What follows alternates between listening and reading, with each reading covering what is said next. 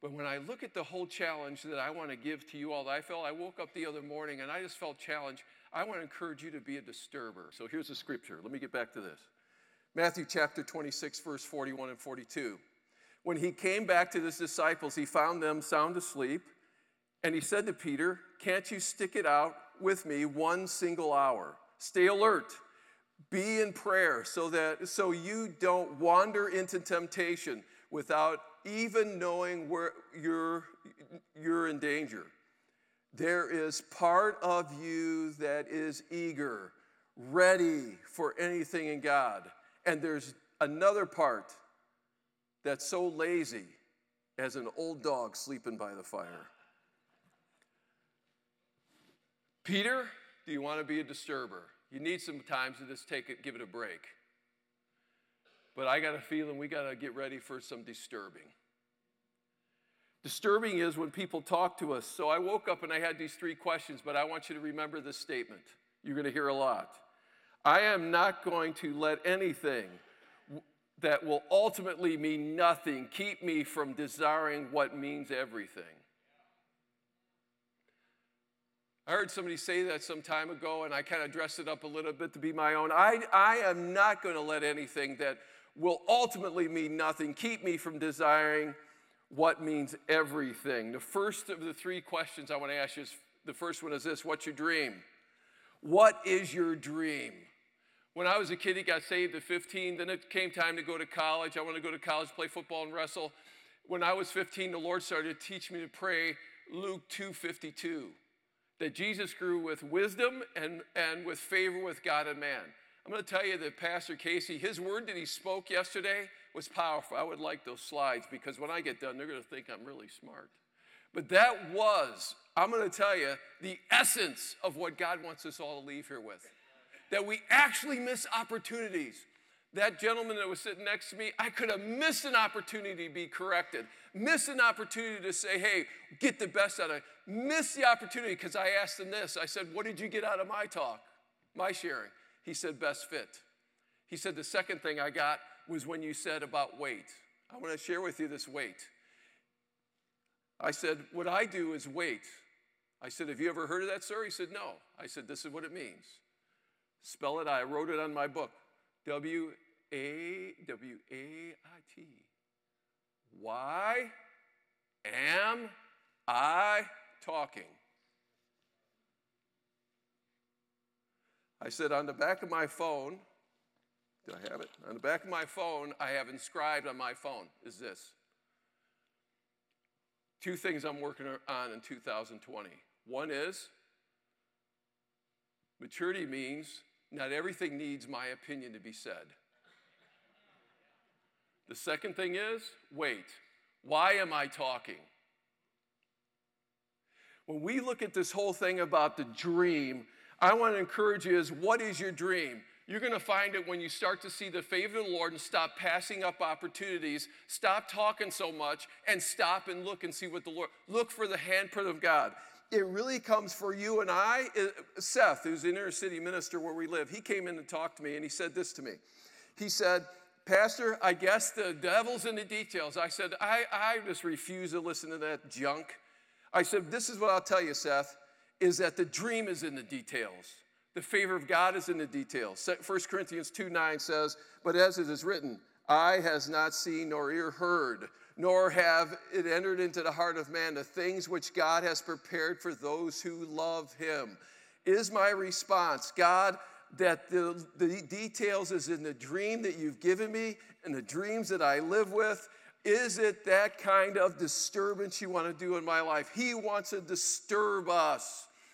The other morning, I'm dreaming of what I'm going to do when I stop, when I make a shift. That guy was almost prophetic. He never asked me what I did, do for a living when I make a shift of what I'm doing, it's actually shifting to do passion at a different place, a different opportunity.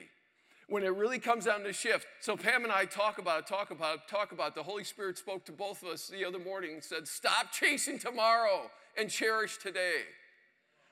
What Pastor Philip was saying was stop, stop, stop chasing tomorrow. Chase and cherish today. Matthew chapter 1, verse 20.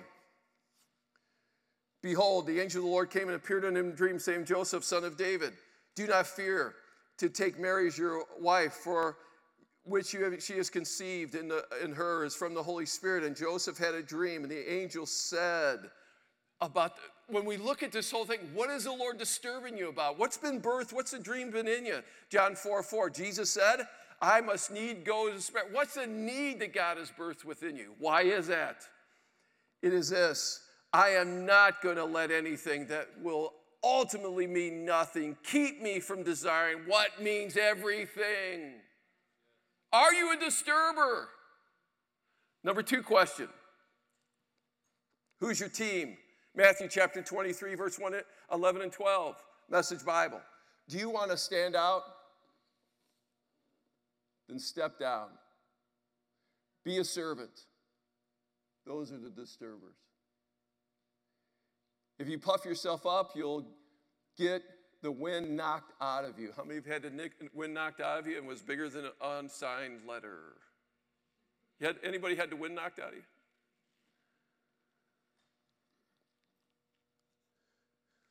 But if you're content to simply be yourself, I used to have speakers, your life will count for plenty. I used to have speakers who would come to IBC. I'd ask them afterwards. I'd stop them, find them on the sidewalk, get, catch them before they got to the car. And I said to him, Sir, can you, I'd like to ask you one question. Ma'am, I asked, would like to ask you one question. What advice would you give to a young guy to start out in ministry? What advice would you give me? This one guy said it. I can't tell you who it is. Not that it's a secret. I can't remember his name. But he said this to me. I was 19 years old. He said, Be who you is. Because if you is who you ain't, you ain't who you is. So be who you is. And he got in the car and left.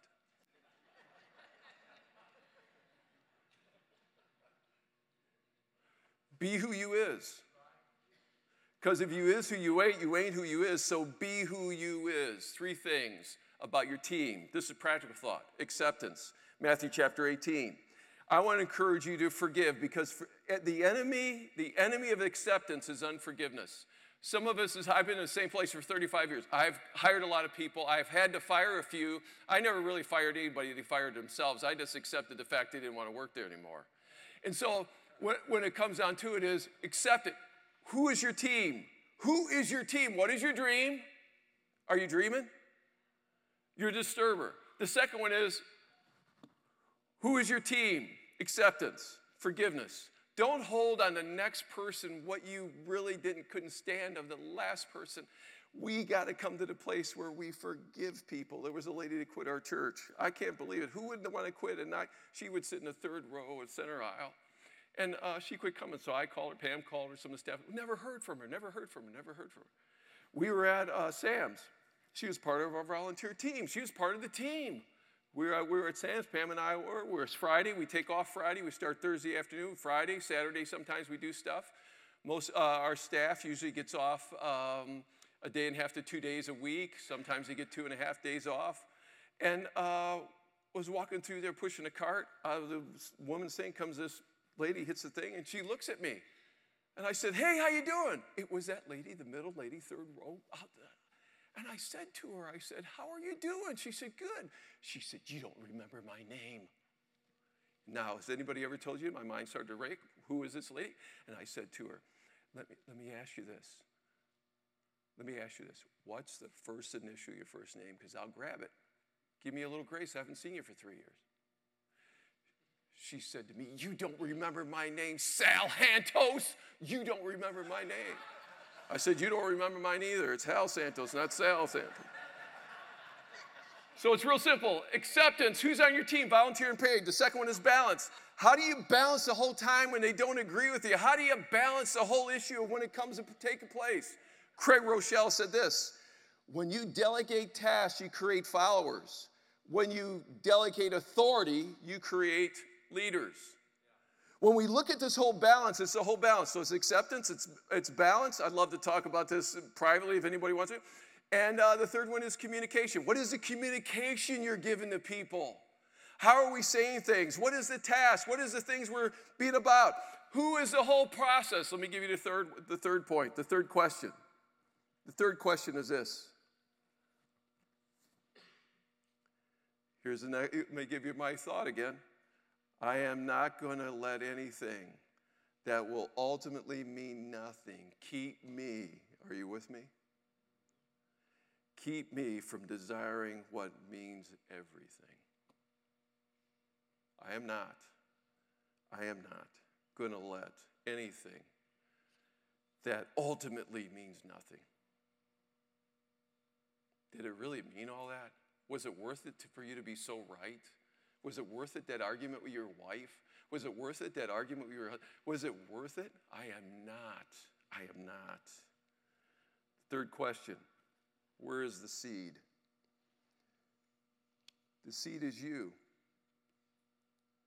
Ephesians 2:10 For we are God's workmanship created in Christ Jesus to do good works which God prepared for us in advance. What is your hand, Moses? It's a staff. Throw it down. I throw it down. Where are you going to get another staff at? Jesus, Jesus proclaims and he says this the woman caught in adultery, why are you casting stones at her? Because each one of us has something in our life. I want to challenge you about you, about me. I pray that you get disturbed, disturbed of where you're at. Hosea 10 says, break up the fallow ground. I want to challenge you on being disturbed. Being disturbed. Each one of us, people know us publicly. There's a lot of people know you publicly. The second one is maybe there's a few friends that you have, and I encourage you to do it, that know you privately. But the one that destroys people is when they don't let the Lord disturb their hidden man that nobody knows about. Some time ago, talked to a minister friend of mine, and I said to him, "Hey, uh, he asked, he wants to be accountable." So I talk to him a little bit, meet with him every once, talk to him. It's not a whole lot of time. It's not a needy thing. Every once in a while, just talk to him. And I said to him, "What are you hiding?" Well, I'm not hiding anything. No, what are you hiding? Everybody in here is hiding something. What are you hiding? Only to find out months and months later, he was hiding. He was hiding. Who do you have in your life that, can dis- you will let disturb you and be able to ask you, What are you hiding? It's all nice to have these fuzzy, nice relationships, and I love them. I love them. The reason why I came here is because relationships. But I want to challenge you this. Who can ask you the tough questions? I've met some ministers like you and I, like you and I. I wouldn't tell them anything. I listened to a world renowned minister, and he said this after his fall If I could have met somebody that loved Jesus Christ more than me, I would have been accountable to them. That is the biggest lie I've ever heard. Because that means that you didn't even listen to Jesus when he was trying to stop you. But we self deceive and then we self remove ourselves out. I want to encourage you who is the friend that the relationship that the relationship is not more important than the truth. Close thought. Jesus said the truth will set you free. He did not say it was painless. And my whole talk today, my whole 30 minutes is around this. What, how is it standing with you? Can we ask the Holy Spirit to disturb us so much? Who are you bitter towards? Who do you resent? Who are you letting control your past? Who is the person that finally left your church and you're so glad they left or your mission that, oh, I'm so glad they got moved. Thank you, God, you delivered me. And 10 more showed up just like them. And the Holy Spirit said, I'm trying to get that hidden thing out of your life. What is the hidden place in your life that you are saying this? God, move me. Give me that. Well, I wish I could find a friend. Give it a chance. Ask somebody, will you be friends enough with me to call me or to talk to me and to share with me? I was asking this one guy, I was saying over and over again some years ago, and he fell. I asked him, Why were you hiding? I didn't want somebody to find out. God knew. And he's saying the bridge is out. I am not going to let anything that will absolutely that, that will ultimately mean nothing keep me from desiring what means everything let's stand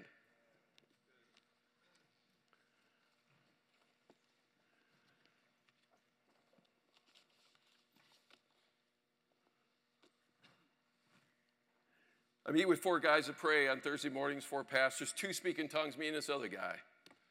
Yay. The other two guys don't believe in those, gifts. I'm glad.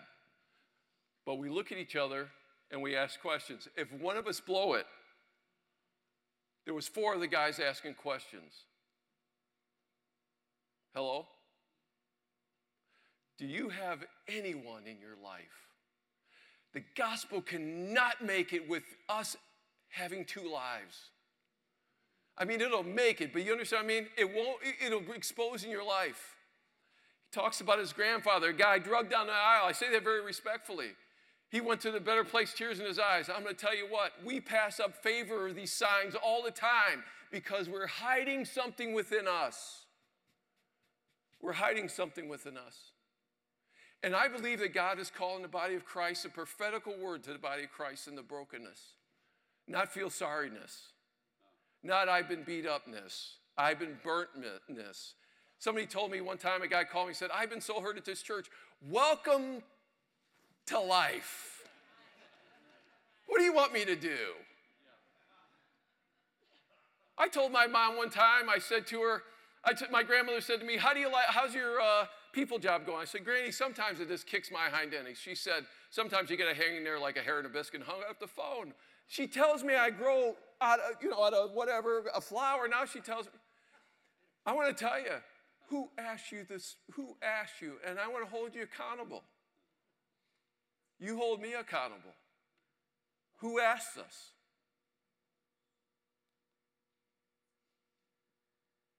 I looked at a guy across the desk.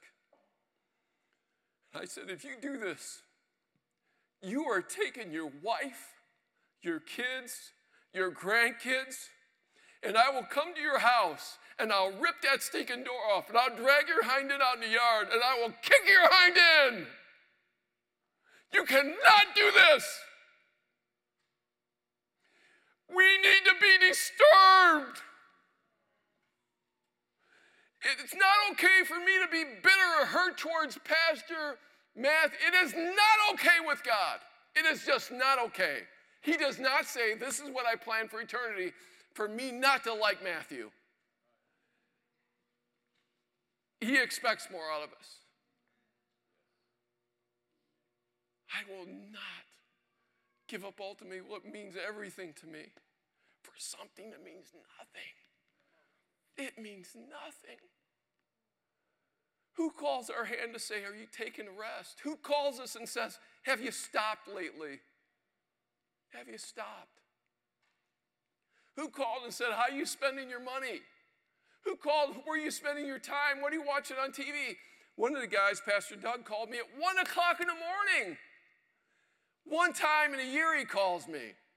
He's the theologian among us. And he says to me, I have a question for you. What are you watching right now? My eyelids. but I'm glad you called because the cable company just wants my money. Who is the person in your life? I am not going to let anything that will ultimately mean nothing keep me from desiring what means everything.